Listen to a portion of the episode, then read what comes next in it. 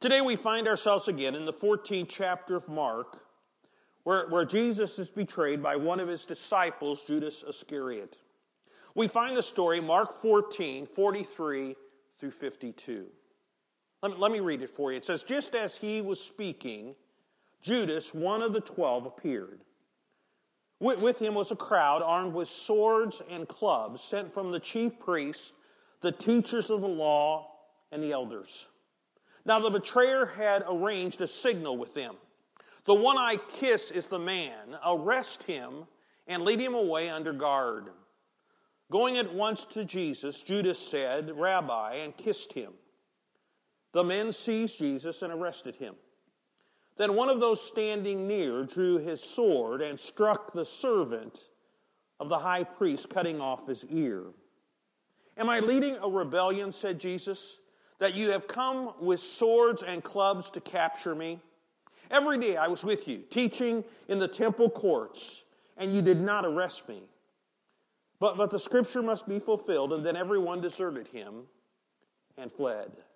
A young man wearing nothing but a linen garment was following Jesus.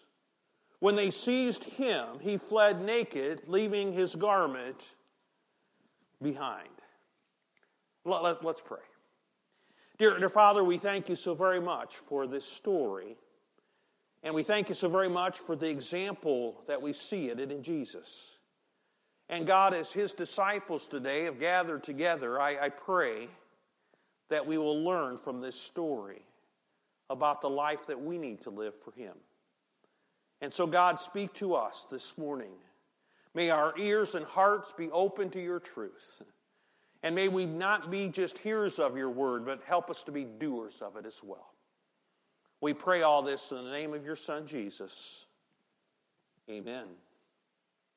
There are many heroic stories that came out of the terrorist attacks of September 11, 2001. But probably most heroic was what happened that day on United Flight 93. That plane was hijacked by four hijackers with knives, and one of those hijackers had a bomb strapped around his waist. It, that plane was headed for the nation's capital. The hijackers took over the cockpit in first class and forced the passengers and the crew to the back of the plane.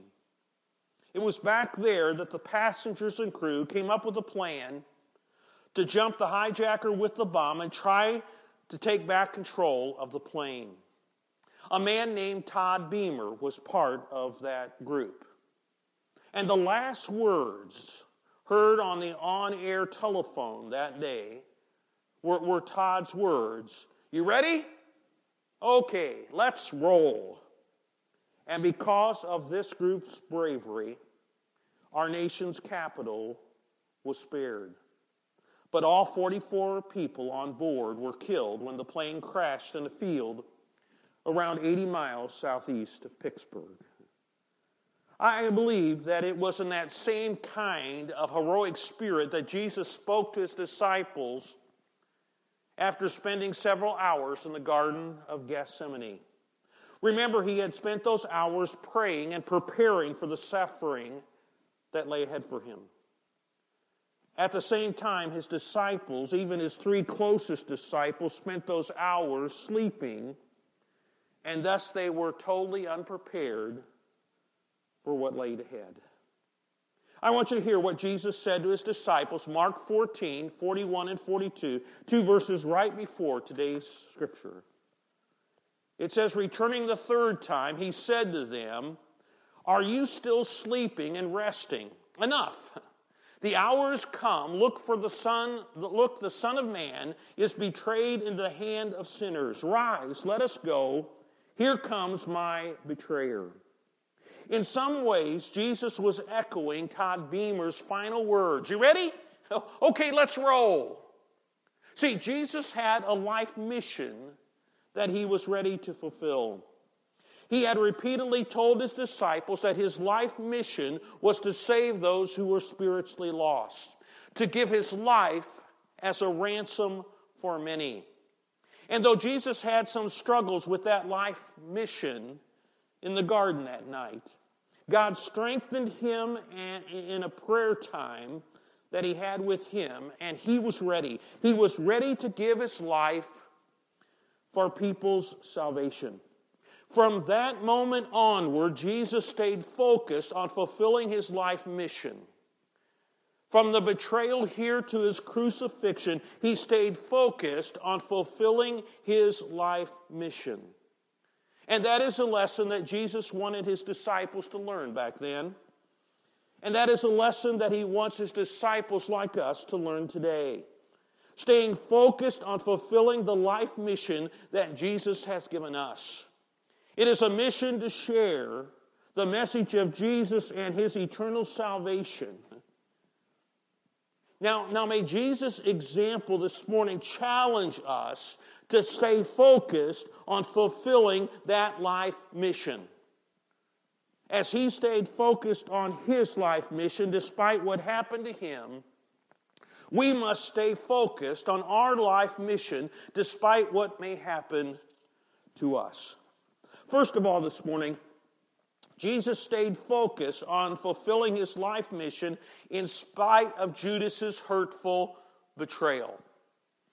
That is where today's scripture begins. Mark 14, 43 through 45. Just as he was speaking, Judas, one of the twelve, appeared, and with him was a crowd armed with swords and clubs, sent from the chief priests, the teachers of the law, and the elders. Now the betrayer had arranged a signal with them. The one I kiss is the man. Arrest him and lead him away under guard. Going at once to Jesus, Judas said, Rabbi, and kissed him.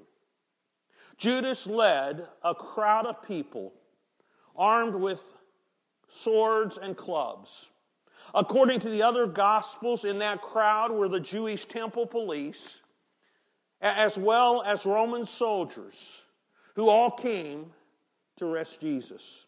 And Judas immediately went up to Jesus and called him rabbi and kissed him to indicate to the crowd which man they were to arrest. The term rabbi was a term of respect, a student for their teacher. But the truth is, Judas had no respect for Jesus. And a kiss is a sign of, uh, of expression, it is an expression of love and friendship, but it was used by Judas as a sign of betrayal. And the kiss of betrayal seemed to be especially hurtful to Jesus. Look, look at Luke 22 47 and 48. While he was still speaking, a crowd came up, and the man who was called Judas, one of the twelve, was leading them. He approached Jesus to kiss him, but Jesus asked him, Judas, are you betraying the Son of Man with a kiss? I mean, such hypocrisy. Judas was acting like he was a friend, and yet he was treating Jesus like an enemy. Now, that had to hurt. However, Jesus did not let Judas's hurtful betrayal hinder him from fulfilling his life mission. And we must not let the hurtful betrayals in our lives to hinder us from fulfilling our mission for Jesus. I mean, probably all of us have experienced a friend who has turned on us, or a fellow Christian who has turned their back on Jesus, and we can find such disloyalty troubling and discouraging. But we still have a mission, an important mission to get out the message of Jesus, His grace, and His forgiveness. Second, Jesus stayed focused on fulfilling his life mission in spite of the, soldier, the soldiers' unjust arrest. Mark describes it briefly. Mark 14, 46, the men seized Jesus and arrested him. But John's gospel gives us kind of a fuller picture. John 18, 3 through 9. So Judas came to the grove guiding a detachment of soldiers and some officials from the chief priest and Pharisees. They were carrying torches, lanterns, and weapons. Jesus knowing that Jesus knowing that all all that was going to happen to him went out and asked, "Who is it you want?" Jesus of Nazareth, he replied. They replied, I am he, Jesus said. And Judas the tra- betrayer was standing there with them. When Jesus says, I am he, they drew back and fell on the ground. Again, he asked them, Who is it you want? And they said, Jesus of Nazareth. I told you that I am he, Jesus answered. If you are looking for me, then let these men go. This happened so that the words he had spoken would be fulfilled. I have not lost one of those you gave me. It is amazing that the Jewish leaders sent so many well equipped warriors to arrest one man. But see, they were afraid of what might happen when they tried to arrest Jesus. But Jesus showed no fear. He told them boldly that he was the man that they were looking for. And when Jesus said, I am he, these warriors drew back and fell on the ground. That's kind of amazing. I mean, we're not exactly sure why they did that. It may have been that they were startled by Jesus' boldness. That they may have been shocked by Jesus' claim of divinity when he says, I am. I am the I am. Or perhaps they were just overwhelmed with Jesus' power and authority. These soldiers were certainly surprised that Jesus surrendered so willingly. Though Jesus knew that this was an unjust arrest, he also knew that this was all a part of God's plan. It was a part of fulfilling Scripture, it was a part of Jesus' life mission. Notice what Jesus said to the crowd. Mark 14, verses 48 and 49. Am I leading a rebellion, said Jesus? What, what you have come, but am I leading a rebellion, said Jesus, that you have come out with swords and clubs to capture me? Every day I was with you, teaching in the temple courts, and you did not arrest me. But the scriptures must be fulfilled. While Jesus willingly submitted to the arrest, he fearlessly protested the way that the arrest had been done. He was not some fugitive hiding in the darkness. His ministry had been a very open and public ministry. He could have been arrested at any time. But again, Jesus knew that this was all a part of God's plan, and he was willing to follow God's plan. And we equally need to be willing to follow God's plan in our lives, to live out our life mission. I mean, let's face it, there are many injustices in our world unfounded criticisms, false accusations, uh, unfair criticisms, uh, unfair prejudices, uh, undeserved hatred. And injustice like that can keep, get us off course spiritually. However, we need to learn this lesson from Jesus that in spite the injustices of life, we still have a mission, an important mission to get out, to get out the message of Jesus, his love, and his salvation. Third, Jesus stayed focused on fulfilling his life mission in spite of Peter's mistaken defense. Mark again describes this quickly. Mark 14 47. Then one of those standing near drew his sword and struck the servant uh, of the, of the high priest, cutting off his ear. John's gospel tells us that the disciple Peter was the one who cut off the ear, and the name of the servant that he struck and cut off his ear was Malchus. Peter had just boasted that Jesus, to Jesus that he was willing to die for him. And in that moment, he was going to prove it. He was going to take on this team of soldiers and police with a little sword, his little sword. Not a good idea. As one commentator put it, he had not only boasted too much and prayed too little, but he also acted too violently. Listen how Jesus responded to what Peter had done in Mark, excuse me, Matthew 26, 52 through 54. Put your sword back in its place, Jesus said to him. For all who draw the sword will die by the sword. Do you think I cannot call on my Father, and he will at once put at my disposal more than 12 legions of angels? But how then would the scriptures be fulfilled that say it must happen in this way? Jesus obviously didn't want Peter to defend him with physical force. And more than that, he didn't need Peter to defend him. I mean, if Jesus wanted, he could have called his, his father for help and he would have sent 72,000 angels to defend him. But that's not what's supposed to happen according to the scriptures. And again, Jesus was focused on fulfilling what the Bible taught. See, he was committed to fulfilling his life mission, whatever the circumstance. And in the end, according to Luke, Jesus stepped in and healed Malchus's ear, which prevented Peter from being arrested along with Jesus and possibly killed. Peter was mistakenly focused on what he could do. Jesus was rightly focused on what God can do. Peter was mistakenly focused on the physical, Jesus was rightly focused on the spiritual. Peter was mistakenly focused on doing his own thing. Jesus was rightly focused on doing God's thing. Peter was mistakenly focused on hate and revenge.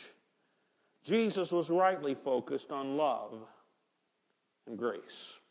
Now, as a result, Peter got off mission, but Jesus stayed on mission, God's mission for his life. And, and we must do the same. Let, let's just face it, though, that there are thousands of things that can get us off course spiritually, that can get us off course, our spiritual mission as disciples of Jesus. Among them are distraction and conflict and division and temptation, false teaching, busyness, fear, deception, suffering, and many other things. And let's face it, Satan has used many of those things at time to keep us from fulfilling the mission that Jesus has given us to get out the message. But people, we must not make the same mistake that Peter made in failing to fulfill his life mission.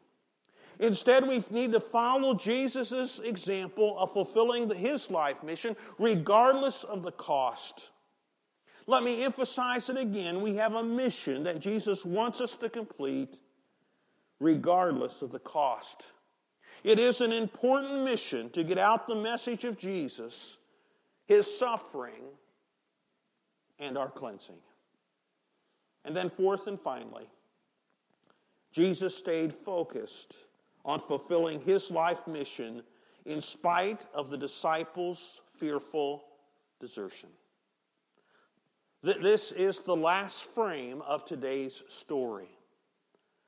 Mark 14, verses 50 through 52. Then everyone deserted him and fled. A young man wearing nothing but a linen garment was following Jesus. When they seized him, he fled naked, leaving his garment behind. Jesus that night had been abandoned by all of his disciples. Though they had declared just moments before that they were willing to die with Jesus, they all deserted him and they all fled in fear. That was exactly what Jesus had predicted that they would fall away, and they all fell away leaving Jesus to suffer by himself. Only Mark recorded this strange event of a young man who was following Jesus, wearing only a garment without any undergarments, maybe like pajamas. Possibly he was in bed that night when he heard this large crowd of people pass by his house as they left the city. And they were talking about arresting Jesus. The young man who was possibly Mark decided to get up and go along with the crowd and see what was going to happen with Jesus. The, a rabbi who he himself had followed.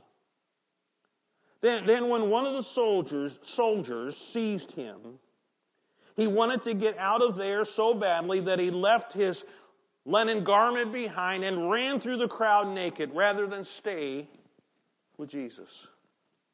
The point of this story is that Jesus is left all alone. Everyone has abandoned him. Mark may have never named this young man because, in some way, it represents everyone who deserts Jesus and abandons him. It really should make each of us think about our own lives and our own relationships with Jesus and how ready we might be to stand with him or how willing we might be to abandon him. We, like his first disciples, have made a commitment to Jesus, but how faithfully are we living out that commitment? Back on April 20th, 1999, Eric Harris and Dylan Klebold went on a shooting rampage at Columbine High School near Littleton, Colorado.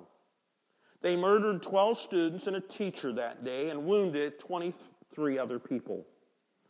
Among their victims was a, a, a young lady named Cassie Bernall. Eric Harris found Cassie hiding under a computer desk. He knelt down beside her and asked, Do you believe in God? When she said yes, Harris killed her. The question is, what would you have done? How would you have answered that question if it could mean losing your life? Or, put yourself in today's story. A night when Jesus, Judas Iscariot, a disciple of Jesus, betrayed him. A night when all the other disciples abandoned him. What would you have done? Would you have deserted him like all the other disciples, or maybe betrayed him like Judas? Jesus was focused. He was focused on fulfilling his life mission in spite of Judas's hurtful betrayal, in spite of the soldier's unjust arrest, in spite of Peter's mistaken defense, and in spite of the disciples' fearful desertion. And you know, Jesus wants that same from us as his disciples. He wants us to stay focused on fulfilling our life mission of getting out his message, the message of his sacrifice and the gift of eternal life. Getting out that message, even if others abandon him. Do you know what words I'd like you to hear in your head this week when you, when you think about this story? I want you to hear those words from Todd Beamer, but from Jesus' mouth and that spirit. You ready? Okay, let's roll. Let's get to the task that God has given us. Let's fulfill our life mission and get out the message of Jesus. As we close, let me share some practical applications with you. Three things I think we need to do as a result of this morning's message. Number one, reflect on how Jesus fulfilled his life mission of saving people.